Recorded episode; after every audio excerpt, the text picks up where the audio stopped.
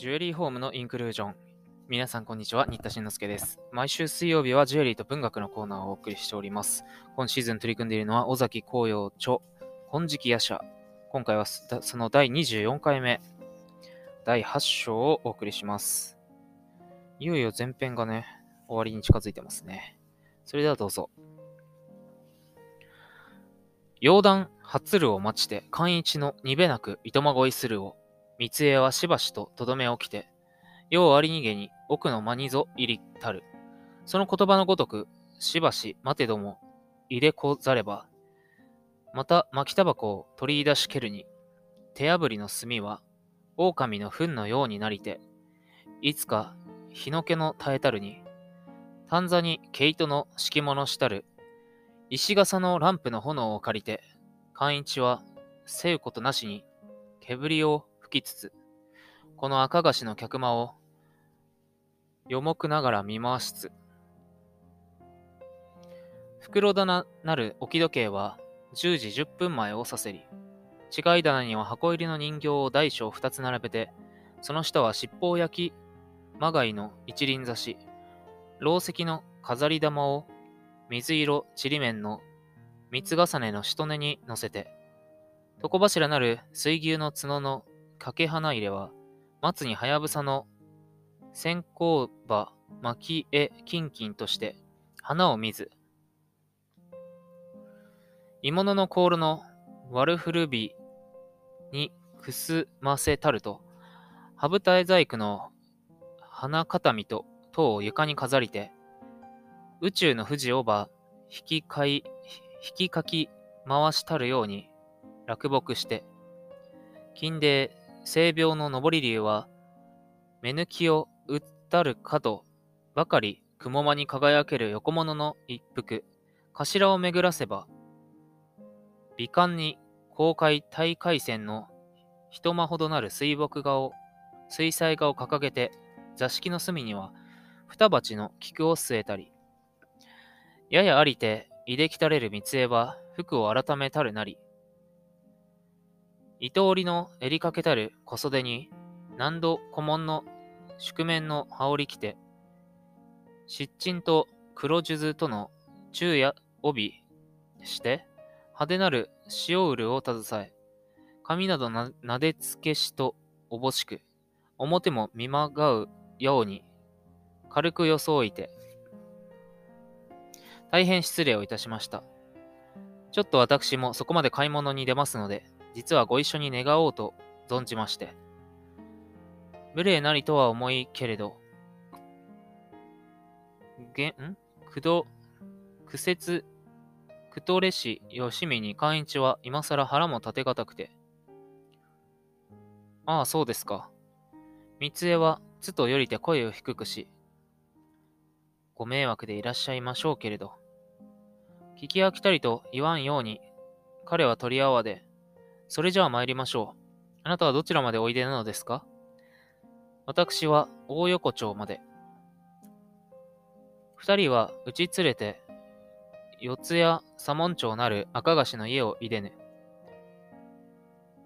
天満町通りは、両側の店に灯しを連ねて、まだ酔いなる景気なれど、秋年も覚えず、夜間の甚だしければ、雪気も稀に、空は星あれど、糸暮らし。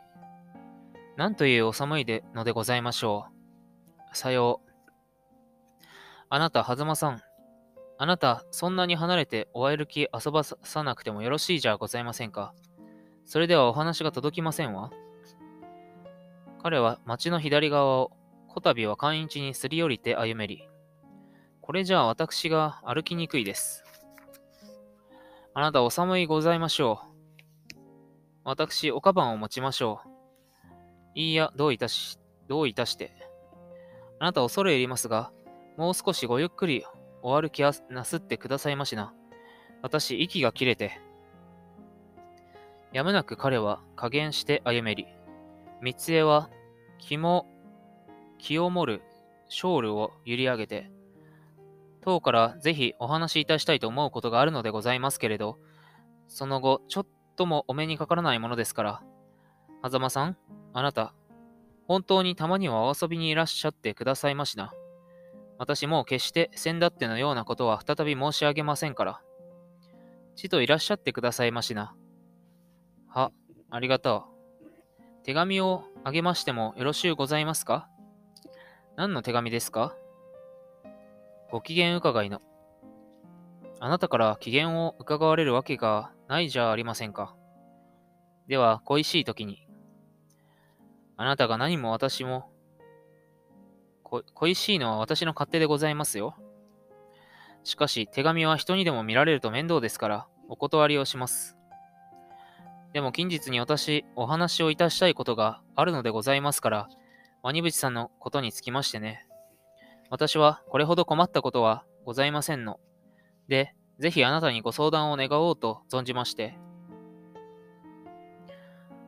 と見れば、伝馬町3丁目と2丁目の角なり。会員地はここにて、三江をまかんと思い設けたるなれば、彼の語り続くるををも会釈せずして立ち止まりつ。それじゃあ私はここで失礼します。その不意に入れて会員地の倉木横丁にいるをあれ、あなた、そちらからいらっしゃるのですか？この通りをいらっしゃいましなね。わざわざそんな寂しい道をおいでなさらなくても、こっちの方が順ではございませんか？三江は離れがた、離れ難なく二三軒追い行きたり。なあに、こっちがよほど近いのですから。いくらも違いはいたしませんのに、賑やかな方をいらっしゃいましよ。私、その代わり、四谷見附のところまでお送り申しますから。あなたに送っていただか、いただいたって、しようがない。夜が更けますから、あなたも早く買い物をなすってお帰りなさいまし。そんなおためごかしをおっしゃらなくてもよろしゅうございます。各言い争いつつ、行くにもあらねど、とどまるにもあらぬ寛一に引き添いて、知らず知らず、そなたに歩まれ歩ませられし三江は、矢庭に立ちすくみて声を上げつ。ああ、狭間さんちょっと。どうしました？道悪へ入ってしまって履物が取れないのでございますよ。それだからあなたはこんなところへおいでなさらん、なさらんがいいのに。彼はしぶしぶ寄り来たれり。はばかり様ですが、この手を引っ張ってくださいましな。ああ、早く。私転びますよ。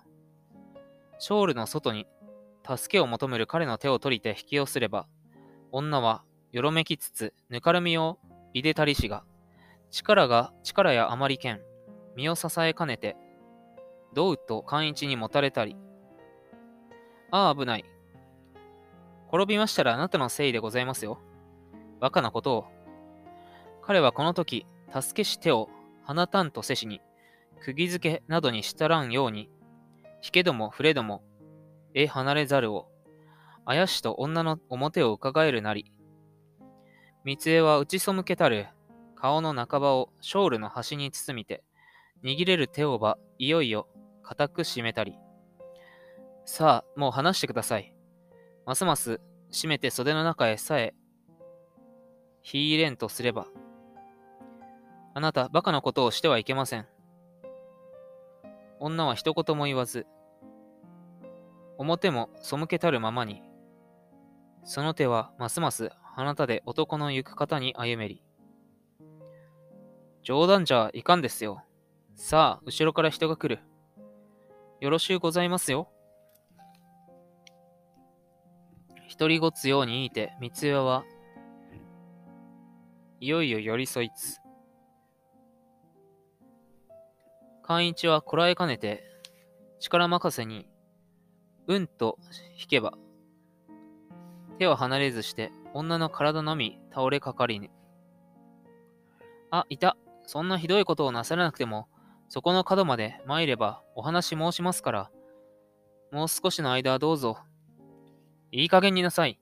と、あららかに引っ張り、引っ張らいて、よらんとする暇もあらせず、すり抜くるようより足を速めて、角上坂をまっしぐらに下りたり、ようよう登れる、トカマの月は乱雲を借りて、春木木梢の頂にしばらくかかれり、一末の闇をすきて、士官学校の森と、その中なる平営と、その隣なる町の片割れとは、物浮く寝覚めたるように、おぼつかなき型を表しぬ。